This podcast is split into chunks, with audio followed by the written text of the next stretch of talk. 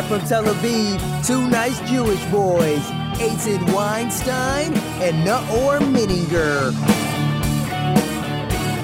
All right, no introduction today. Yeah, because it's a special episode. Nothing. Just it feels so weird. I feel like I'm the guest because I'm sitting in the guest spot. Yeah, and you practically, but you you didn't behave like a guest. No, I Just now. came in, took a cake out of your fridge, and sat down. I was like, Exactly. all right, ask me questions. Um, Nom, nom, nom, how's the cake though? It's actually delicious. Who made it? My mom. Compliments to the chef. Okay, we'll pass it along. So, well, the thing is, guys, that it's our one year anniversary. Oh, It's been a year since we recorded and uploaded the first episode of the podcast. yeah. I Um, totally remembered. I definitely remembered. I definitely did not forget. Of course, it's in your calendar. Yeah, yeah, of course. Like you have two reminders. exactly. I get an email and a notification. Once at midnight and once at 8 a.m. Yeah, if I would have forgotten though, And yet the would have been bouquet the end of me. has not yet to arrive. Yeah, yeah. I'm sorry, baby. I told you I'd buy you something special. Take my credit card. Go buy yourself something special. Oh, if only it were usable. All you get with my credit card You're like, is a bunch of. yeah. Well, Anyway. the plan we have for you not funny today. it's true. Yeah. Um. Well, the plan we have for you today is with we figured because when we started, we were just it was just the two of us. Pretty quickly, we uh, got to the point where we realized that basically we need guests because guests bring listeners with them, right? yeah, and it's interesting to talk to cool people. Plus, we just wanted to hang out with cool people. We wanted an excuse to bring members of parliament to Naora's living room, Exactly. and we had it. We finally had it. yes. So we went with it. But now we want to go back to our roots a little bit. You know? Yes, because interestingly enough, there were pretty high end guests early on on the show, and the statistics that we get show that some of those episodes were neglected. So we thought we'll bring you guys uh, a taste of a few of those nice uh, guests that we had along the Uh, a, way. a tour de 2NJB, if you will. yes, oui. And um, maybe we'll tell a little bit about behind the scenes and a little bit about what we are up to today and our plans for the future. But before we begin, Yes. let's give a little bit of a taste. We do have a new podcast coming up, guys, Right. and you should stay tuned. The date for premiere is not set yet, but we're recording it as we speak right now at the new Israeli Public Broadcasting Corporation. Which is like NPR, only in Israel. So we're recording a new broad, uh, new podcast. It'll be broadcasted soon, hopefully in the fall. Uh, so stay tuned, and we'll keep you guys updated. Yes, and of course we are doing it parallel to this podcast. We are not giving up on Two Nice Jewish Boys, of we never would. And it will be a very different podcast, um, mainly for Olim and about Aliyah to Israel. And very different and very refreshing, and we'll ho- we hope you like it, and we'll of course share with you when we have more news about it. Indeed. So th- it's been keeping us busy as of late. Um, but here we are celebrating our one year anniversary. And I have some nice sound bites, sound bits, sound bites. sound bites um, for you, Eitan. Okay, wait. Uh, I'm doesn't excited. know which ones I picked. It's a surprise. So the first, uh, but I will say a little bit about each one of them before so that we can um, prepare the audience. if- I, I can't even describe the excitement right now. It's like so the first one, it's the Jonathan El Khoury episode. ah, episode Hody. 21 and you want to remind our, our listeners who was who is Jonathan, Jonathan El Houri is the son of a southern Lebanese uh, army soldier, ex officer, who uh, escaped Lebanon basically with his family in the year 2000 when the 2001 2001, right, when the Israeli army left the southern Lebanon, the strip uh, that it occupied in southern Lebanon, and then there was kind of this uh, change of power, this drastic, quick shift of power where the where he is a Christian and the Hezbollah uh, Yeah. a terrorist organization they conquered his village and and they had- persecuted a lot of the they Christians. persecuted his father flee to Israel and and Jonathan and his mother followed, and it, followed them a year later, right? Yes, exactly. So on this bit, he tells us about how Hezbollah has conquered his village. Yeah, after Israel left, like a day after Hezbollah Yeah. entered uh, Yeah. our villages, they claimed our villages. You remember that? Of course, they had a parade. It's not like they just entered and that's it. No, we were all like standing in the streets, and people were like throwing rice at them because if you're not doing that, you're gonna be dead the next day. And I, I, I remember hearing my grandmother like cursing at them, and then my uncle tells her like, "You need to shut up." like, uh, they That's will do good time to- something to yeah because because of them, my father had to leave. Of her course. son. He just Of handed her a bag of rice. And was like, throw, just throw it. yeah um yeah it was it was crazy. And then afterwards like at nights after they started entering homes of the south lebanon army that stayed in lebanon they took the men that was uh, in the army uh, they beat in the wives the kids everything that was in their uh, way.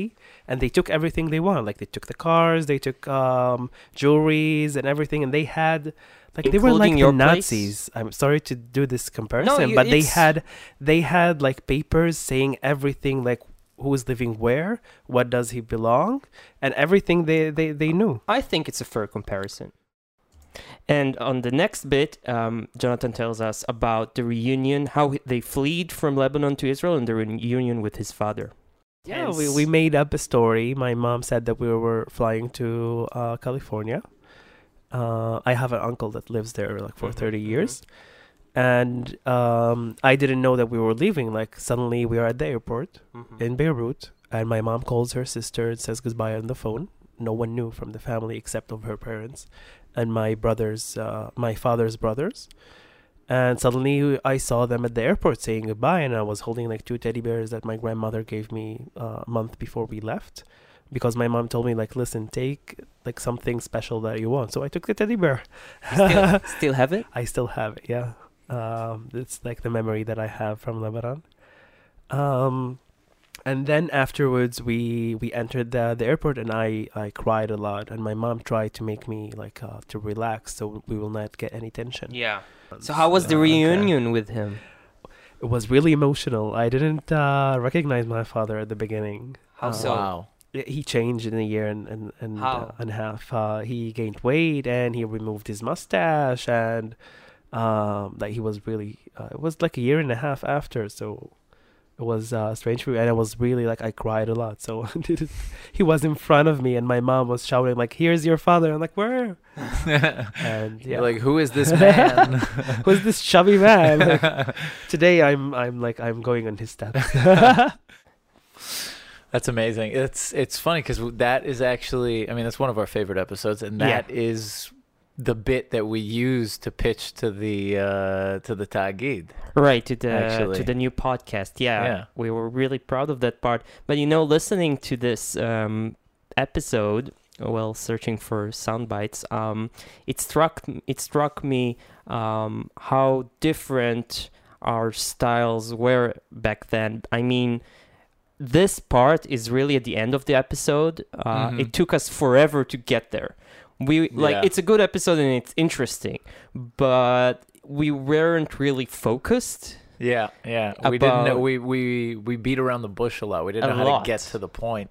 a lot. Uh, so it was really interesting comparing that episode to the more recent ones Yeah. and seeing like that we became a little bit better, I would say, in focusing and and where the weight of the We're- episode should be. And We're weathered interviewers now. oh yeah, we're like we're tooting our own horns here, but yeah, it's amazing how the uh, improvement. yeah. You know how how good we've gotten. We're basically Hey, no, come on. we no. could we could work for CNN is what we're saying. like you're Larry King yeah, and at I'm- least, at least. and you're Jimmy Kimmel. I'm Jimmy Kimmel. Yeah, probably.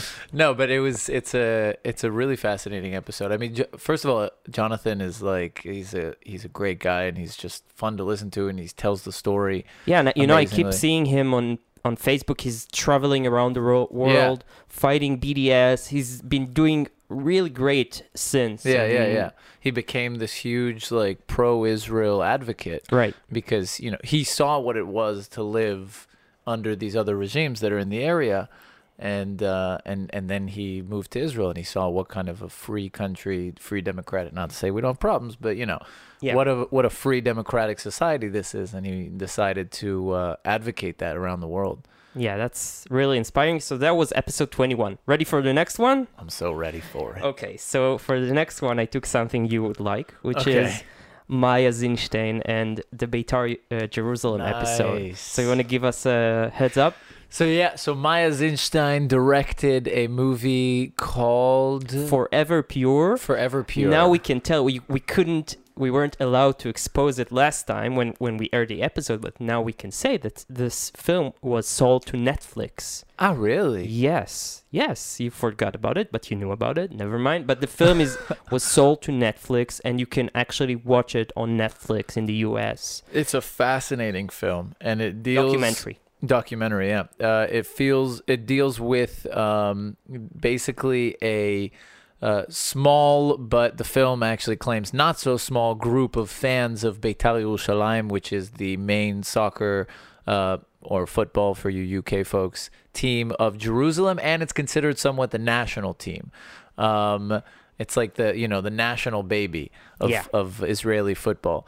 And this small group of fans is called La Familia, and they are they have questionable tactics. They're a bit uh, they're a bit uh, Violent. extreme, a bit violent, um, maybe not a bit. Some would say racist. Yeah, racist. They always have racist chants, and they're you know they they've bas- basically what happened is in 2011, I think it was the team had uh, this ownership that brought two players from Chechnya, Muslims. Muslim players, and this small group of fans fought to get these two players kicked off the team, uh, and they eventually succeeded in their endeavors. So we had the great uh, opportunity to host Maya, the director of this film, which is now on Netflix, which is crazy, and um, and she talked to us on this uh, uh, soundbite. She talks about the Beitar Club, the La, La Familia, and Yeah. the Beitar Jerusalem Club, and how they are perceived. So let's hear it.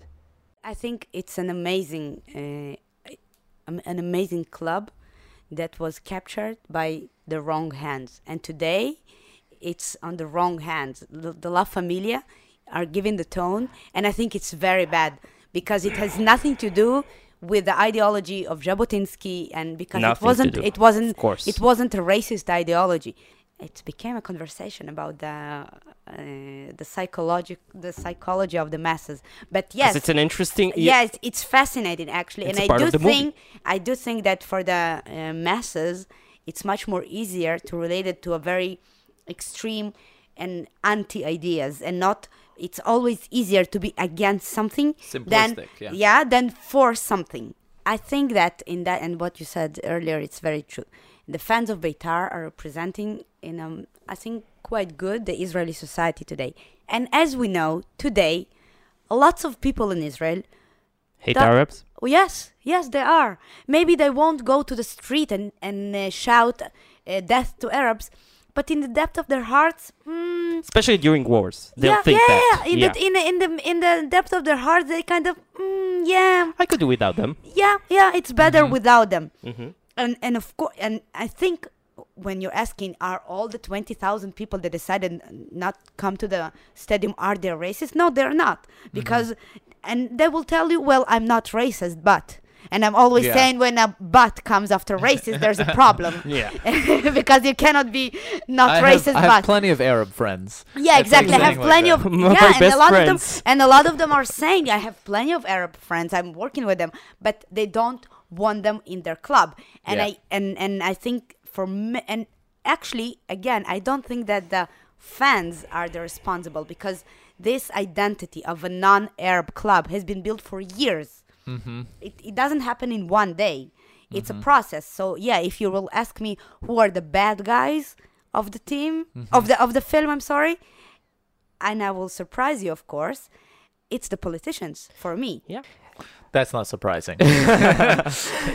She's amazing though. no, no, no, she is. And you know, this is so relevant. I can't help but thinking about um, Charlottesville, Charlottesburg. How is it called? Charlottesville. Charlottesville. Ah, Charlottesville, uh, uh, Virginia. Virginia. Virginia. Yeah, what's going Yeah. on there right now? Yeah, because this is, I would say that La Familia and those groups here are the equivalent of those white The supremacists white there. Yeah. And the fact that the politicians are the ones who win on those fights, right? Mhm. And how they manipulate Yeah. those but I- people. but you know, I don't know. I'm always like you have leaders, of course, and you have to put certain amount of responsibility on the leaders. But it's indicative of a certain problem that exists. It's not like you can say, you know, these are these are the people to blame. They're inciting violence. You know, I inciting violence is not okay. It's even illegal. But but you know, when people are are people have to be held responsible for of their course, actions. of course, as they are well, is responsible. But well, in certain political environments, certain people thrive more than others, right? True. So, well, that's my point, I guess. I get what you're saying. You You are saying that violence. Uh, yeah, it's like what she said. It's easier to kind of feed off of uh, violence and not vi- hatred and anti uh, sentiments Mhm. than you know actually work on like positive sentiments and, and good feelings and the desire to do you know good things. Exactly. So this is a very interesting episode. I think it's episode thirty-two of our uh, podcast. And again, before you go and listen to it, which you should do, uh, go to Netflix and, And check out the film. check out the film. it's, a really it's a really good movie. Okay, are you ready? What's up next? for the next bite? Well, this time I went Just went give me a name. Pepe. Pepe. I went to Pepe. Ah, Giuseppe. Giuseppe Giardino, which was episode 13. He was like our second or third guest. Yeah, the pizza, the pizza man. The pizza man, who is one of Tel Aviv's top pizza maker. By the way, my father told me he ran into him uh, like a week ago, and now he, what he's doing because when we talked to him, he closed his pizza places and uh, went to study how the art of making hummus in the market. He was a hummus. I don't I even don't know, know. the yeah, you know, like hummus assistant. connoisseur. Yeah, A exactly. su hummus. Su hummus, yes. And now he is doing private, um, like Eat With. You know this company, Eat Uh, With. No. They organize private um, meals at homes. It's like Okay. Airbnb meets meets uh, chefs, okay. and he's it's been doing like doing rent a chef. something like that. And he's been doing that now, cooking pizza, like making pizzas, baking At pizzas people's homes. at people's homes, which is Oh, awesome. We should have gotten him for this episode. Yeah, It's probably out of our budget, probably. considering our budget's zero. So, in this uh, small uh, bit, uh, Pepe tells us about what it takes to make to make a true Napolitan pizza. I uh, th- listen to make pizza pizza napoletana. Yeah, uh, th- there's the it, it, it's easy, yeah. but there are many small easy steps that if you bypass one or two, the end result will not be the same. Okay. You know, so you have an amazing pizza, but to make pizza na pizza napoletana, what is it? There is a discipline. There's a book that actually that everyone in Naples uh, uh, that belongs to the two associations uh, study. You know, there's a guideline. It's like a Bible, guys. You cannot go outside these parameters. Okay. That's it. So anything outside of these parameters, you cannot call pizza napoletana. Can you give us a, a, a short definition of what is the, The what is a, what is a pizza napoletana? For, for example, let's start with the oven. The oven has to be uh, has to reach temperature of 500 degrees Celsius. You know, 450, let's say. Uh, you have to ha- um, uh, use a like a long fermentation, which now we talk about the flour.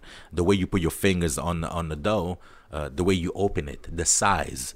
Um, you cannot go outside the border. The tomato sauce that you use, the mozzarella that you use, the cheese if it applies, the olive oil it's the, the craftsmanship the way you open it the way you stretch it when you stretch it when you open it when it's okay when it's not okay if the oven is not there's a lot of things that you need to know I love I love his accent because he lived in New York for a while. Yeah. So he's got that, you know, when it's okay, when it's not okay, when you cannot go outside the borders, you know. it's like I'm doing Yeah, horribly, Tony Soprano yeah. meets meets some Italian guy. Godfather. Yeah. Um, but I feel like pizza right now. But, Yeah, to it kind of builds up your appetite. it, it was a very entertaining episode because every once in a while we stopped to sing a song. It was ridiculous. I don't know what happened there, but uh, we it- sang songs. yeah. Yeah, I remember he sang a song. No, we sang with him. We did. What did we sing? Yeah, uh, living on a prayer. Uh, living on a prayer. Exactly. Yeah, yeah, we did. It was That's right. crazy. Yeah, it was. but he's really an interesting guy, and, and the episode is full of hilarious stories about his life and Yeah. how he ended up in Tel Aviv. So do check it out. It's episode thirteen. He's making hummus now. I oh, just you said it easy. told you this. oh God. Uh, but So- did he did he ever open up a hummus place before that? No, no, Oh, no, okay. no, no. So next in line, I have Professor Aumann, which ah. was Uh, for me. I was so nervous before. Uh, it was such a great honor, and I was so nervous that you know t- the Hebrew University in Jerusalem has two campuses in two different parts of the city, and Eitan and I were driving to the campus, and Mhm. we were there just in time and uh, we were just we were there just in time and we were calling Aumann's assistant in which point we realized that we are actually in the wrong campus which is on the opposite side of the city. and there's traffic and I got super super This is our pressured first Nobel Prize laureate exactly out of two, but but it was I mean it was a Nobel Prize laureate. I think this was actually one of our first high profile guests, like Yeah. that high profile. He was probably the highest profile at that point. Yeah. So we were like, holy shit, we're late to this guy. He's gonna you know call it off. We're not gonna have this interview. But then you know, little did we know how laid back and relaxed this guy was. really Yeah. Um, and who is Professor Aumann? He's a Nobel Prize laureate. He won this prize for his work on game theory, and uh, he he's he's known some critics here in Israel um, because he's very very very right wing. But we tried to avoid politics as much as we could, and the, the episode was mainly about his life and career. And one But of the most interesting parts, yes, Yeah, it has politics in it. it has a little bit, yeah. Yeah. But one of the nicest parts is when when he tells us about how he uh, came to be familiar with game theory and how he met with John Nash, whose story was depicted in um, the Film Beautiful Mind. film Beautiful Mind with um, Russell his? Crowe. Russell Crowe. So here it is, Professor Aumann. John Nash steps and then into uh, your John room. Nash uh, comes and he we talk about game theory because he did his thesis in game theory, and we talk about that. And uh, I think okay, it's very nice, it's interesting. We uh, banter it about back and forth, but it doesn't really grab me. And then after my uh, doctorate. Uh, I went to work for an operations research firm. You guys know what operations research is? in, in intelligence. Uh, it's, Army or, or it's intelligence, but it's all kinds of management problems. Okay. Uh, logistics. I think that's that's the best. That's what covers it best. The word logistics covers uh, um, operations research. It's the application of mathematics to solve logistic management problems and so on. In this outfit, we got a problem from Bell Telephone Laboratories, who were developing a ground-to-air missile. This was the middle of the 50s, so it was the height of the Cold War. Maybe not quite the height, but we were working up to the height of the Cold War. Anyway, they were developing a ground-to-air missile, and the problem that they were uh, that they gave us, um, this outfit that I was working for, is uh, suppose you have an attack by a squadron of aircraft, which uh, uh, most of which are um, demis, they're not carrying any weapons, yeah, and some of which, a relatively small number, are carrying nuclear bombs. Uh, and uh, now you have this ground-to-air missile. What are you going to do with it? Yes, how, how are you going to how are you going to try to identify the ones that are carrying bombs, or what what will you try to do about it? How how how can you best um, attack this Yeah. problem? Not only attack the aircraft, but attack the problem. Okay, Mm-hmm. you know, once the boss gave me this assignment, saying, "Okay, Bob, you uh, work on this," I realized I, f- I remembered the conversations with Nash, and uh, I realized that this is game theory. What a man. what a man. Yeah, he is. and it it was one of those um, episodes where you feel like podcasts are worth making Yeah. because you get to meet such people. Yeah, it was definitely fascinating. I think one of the uh, one of the best parts of that was, I mean, obviously it was fascinating to listen to him and to hear about his theories and his work. But one of the best parts was when he was looking for a quote, right? For, by, by who? By Obama, I think. No, by by Obama, I think it was in Obama's accept- acceptance speech. right? and he was looking for the quote um and he got up to look for it He wanted to be very precise about yeah it. Yeah, he was not going to let go of like finding the exact words Right. so he got up and looked for it for like five minutes that and feeding him strawberries, of course. yeah did But- he eat any of the strawberries Mm, I don't remember, but I hope he did. Yeah. But uh, there was there was also the part looking at the board behi- behind him, looking yeah. at the work he's been doing at the moment. Right? yeah yeah yeah And all the calculations. not and that we quotes. understood any of it Yeah, but there was some nice. there's lots of letters and numbers and equal signs Yeah. and other stuff So that's the Aumann episode, and this is episode 19. yes Do Check check, it it out. out. And next what's up we have Deborah, deborah lipstadt Professor Deborah Lipstadt, uh, who um, came here to visit uh, for the Ju- uh, Jerusalem Jewish Film Festival, where the film that was made about her life, which is called Denial, mm-hmm. was screened, and it's a film with Rachel Weisz that tells the story of the lawsuit that an Holocaust denier called David- David, Irving Yeah. um, filed against her in London. And it's an amazing film. You got to watch it if you didn't.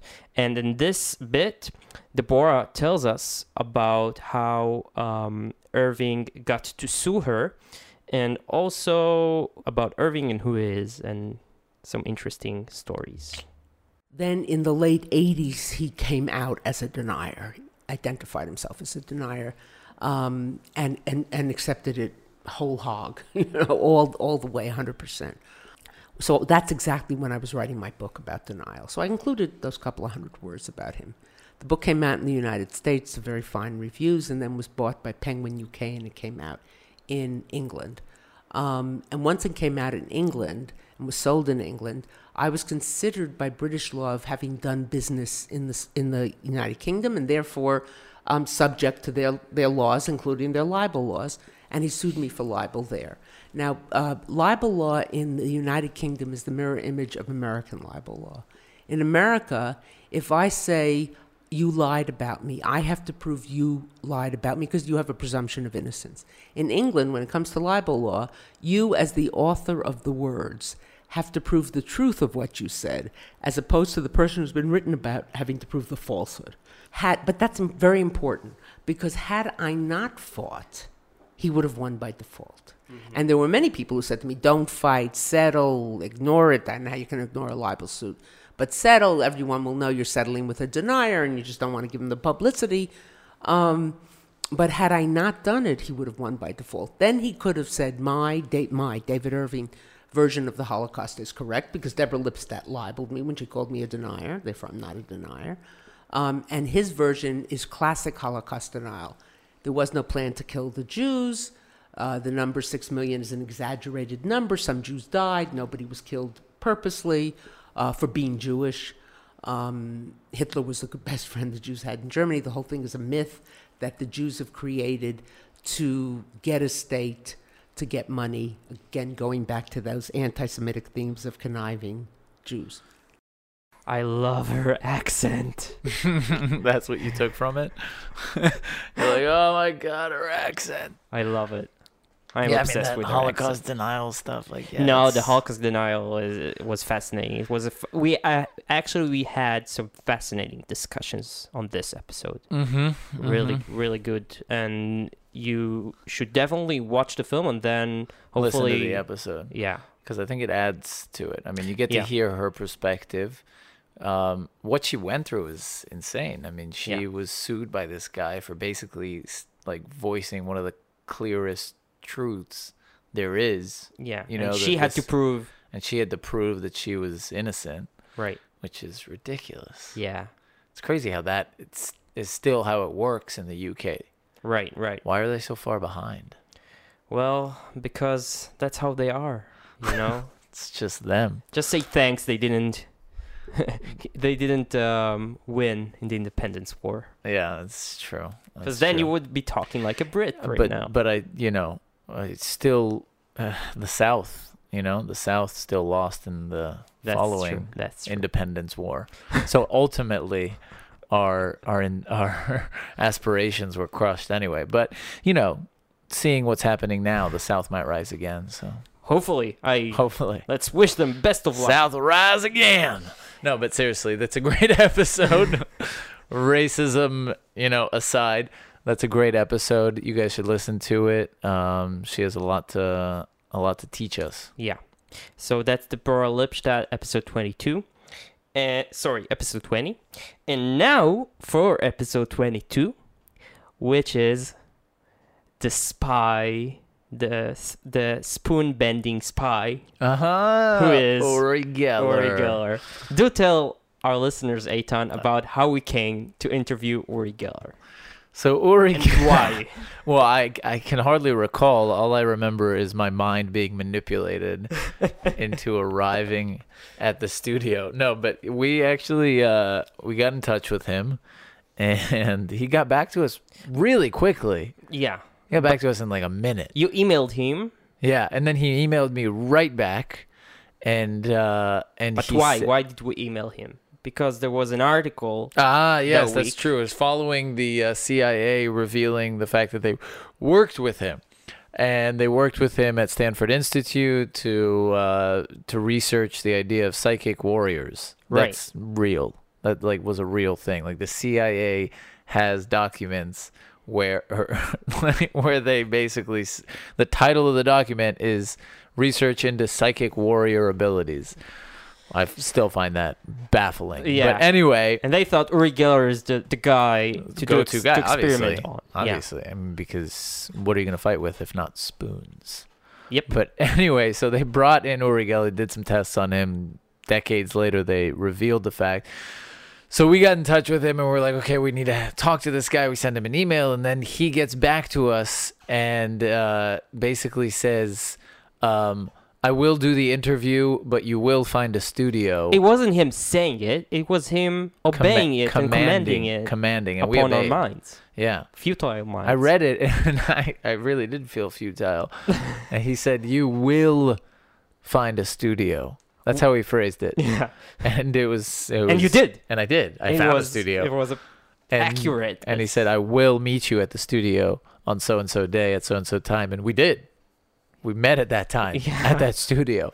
Basically, reality played out as Uri, uh, you know, envisioned it in his mind. "Yeah, And so we ended incredible. up sitting with him and having a, you know, uh, incredible chit chat." Yeah, You brought a spoon. He bended it live, I did. I and did. uh, you still have it. I, I do. somewhere. I still have it. I eat cereal with it every morning. it's kind of difficult, but I do it nonetheless. Right. And um and in this bit Uri tells us about how he made it from being an underwear model into the Israel's most famous psychic artist and later world renowned. and I I said to the photographer, one of the photographer, you won't believe it. He lives in Old Jaffa. His name is Norbert. I said to him, "Do you have a spoon in the kitchen?" He says, "Yes." So I bend it. He's freaked out and he says, "Uri Geller, how did you do this? I'm giving a house party today. No one will believe me. You've got to come and demonstrate your abilities, your powers." And immediately I raised up my fingers and I said, "How much are you going to pay me?" I went to the party and stop me if you think I'm No, no, no, talking no, no. much. This is Do go on. And I went to the party, house party, and there was the moment where I was shocked. I was shocked from the response of the people. A rather trivial spoon bending was amazing to those watching. Mhm. And these house parties became, um, you know, from from photographers, um, the word got out. This is 68, 69? 68, 69. The, the, the word got out uh, from photographers to lawyers, from lawyers to judges, from judges' homes to generals. And one day, Golda Meir is in one of these house parties. So I thought to myself, this is my chance. She's the prime minister by the now? prime minister. So I woke up to her. I always carry a, not today I ca- carry a sharpie, but then there were no sharpies. there were big lords. They were called lords markers, and I give her a piece of paper and I tell her, Golda, lechi lebet means go to the toilet, to the restroom, lock yourself in, and do a secret drawing. Don't show it to anyone. Uh, she, uh, and I'll read your mind when you come out. She says, no one, no one can read my mind. So she goes, she shuts herself in. Everyone is waiting. She comes out, and by Uh, the you way, did this with everybody's attention. yeah, it was in the middle Yeah, of the party. Okay, yeah. And and and by the way, n- I don't think anyone ever in any place around the world ever sent a prime minister to the toilet on command. I didn't know they go to Yeah. the toilet. but she did. She comes out and she clutches the drawing very kind of in her fist, and I just drew it. She drew a Star of David. It was the same size, millimetric.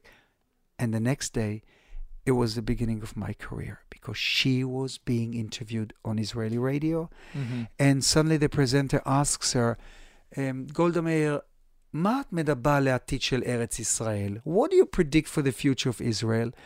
And she says without hesitation, don't ask me, ask Uri Geller. Oh my Wow. god. That was it. Honestly, the phone in my tiny apartment starts ringing. Entrepreneurs, agents, managers. Anyhow, the Mossad somehow made a deal with the CIA in 1972 and they let me out of Israel straight to Stanford. That's how it all started. Uh-huh. Oh god, I I mean I got a lot of uh, people telling me they didn't like this. S- many people did like this episode, mainly German people, because in Germany, Uri Geller is He's like David Hasselhoff. Yes, he's huge. He's bigger than David Hasselhoff Every in Germany. German uh, knows him. Literally, Really? yes, he was huge in Germany. Um, so they liked it. they liked it, But but other people, no, other people said no, he's full of shit. And when people told me this, I told them, listen. And he- they say, do you believe it? And I told them, listen, it doesn't. Like they we said in the episode two, it doesn't matter because he is really one of the best storytellers I ever encountered. And to me, that's enough. Yeah, Mark Twain said, and I told you this already. Don't let the truth get in the way of a good story. Exactly. But you still, you still wonder because you know a good story. Mark Twain's telling you a good story. You know it's a story. In the end of the day, this guy is telling you that what he's saying is truth. So, what? you're you're wondering whether or not it's true. It's that's natural the, that's to the wa- fun. That's the fun of it, though. It's natural to wonder whether or not it's true, and you you want to know. You want to know. First of all, you want to know because you want to know if you can like trust this guy, if you you can listen to anything else he says, right. And you want to know. You you just want to know. You want to know what the truth is. Anyway, whether it's true or false, one thing really nice happened after the episode. yeah. So we are finishing uh, recording it, and then Uri um, turns to Eitan, and he tells him, "Eitan, how are you? What are you? What? How? What did he ask you exactly? you, "Are you happy?" Are you happy?" I was like, "Fuck no." No, you were like, you were like you were Eitan. Eitan was in shock. He was in shock. So he started Yeah. to ask him question: Are you happy? Why? What's your problem in your life? Why is this your problem? And he started analyze Eitan, and Eitan was 100% devoted to. Yeah. yeah. It was. I mean, I couldn't. I couldn't resist. yeah. Resistance was futile. yes. he was in my mind. Yeah. It was. I didn't want to answer him. It was but- incredible. Yeah. And uh, then he tried to do it to me, but failed. Um. Yeah. I ju- M- the powers of Noel's mind are far too strong for Uri Geller. but it was an incredible experience. It was. I think unforgettable. That's it. That's what I have for you today. That's it? Basically, yeah. I want Uri, more. Uri was episode twenty-two. Well, you want more? Just go to your favorite um, uh, podcasting app and listen. What about uh, what's his name? Uh, Roy Dan and uh, the uh, grit slurpee. I mean, that episode just it came just out. came but, out. Yeah, yeah, yeah. But still, That's next year, maybe next year. Next year's anniversary. But um, before we go, first of all, I have a personal request from our listeners. Look, guys, we are on iTunes. Now, if you are listening to this episode on iTunes, please go to the app or to the website and rate us because it will mean so much to us. Eitan will personally send you a fly picture to you. I will fly to wherever you are. Actually, th- and th- hug th- you intensively. That's a deterrent. Rate us, and I will find you. yeah, a little bit. But please No, rate, rate, us. rate us because it it will help us out. It really will help us. The way their algorithms work and everything. The higher the rating, the more we're pushed. So please, please rate us. Subscribe on iTunes so that you Yes. get all the old uh, old episodes and the new episodes as they come out, and you can follow us. And besides, we have two collaborations one with the Jewish Journal of Greater Los Angeles, which is a, a Jewish news uh, outlet and website. They are awesome. And then we have Secret Tel Aviv. Yes, Secret Tel Aviv is 160,000 members strong. It's a Facebook group uh, for everything and everything Tel Aviv slash Israel. So recommendations for restaurants, events, parties, uh, whatever, jobs. You can find jobs on there. They have a job fair, I think, twice a year. Secret Tel Aviv is, you have to be part of it, whether you're in Israel or not. You should join the group. It's a great group. That was it. Um, we will see you again next week and next year because, like Indeed. Uri Geller, I demand it upon We you. will Eitan. see you next We will year. see you next year. And next week, uh, we're back to normal with an amazing episode coming up. And And thank you guys. Thank you guys for being with us all this time. yes, thank you, our three listeners Josh, Josh, Jim, and Jeffrey. Josh, Jim, and Josh, Jeffrey. Jim, and Jeffrey, you guys have been with us the whole way through. and we our cherish loyal it. listeners. And of course, Eitan's mom and my mom. Yeah. Bye, guys. Bye. See ya.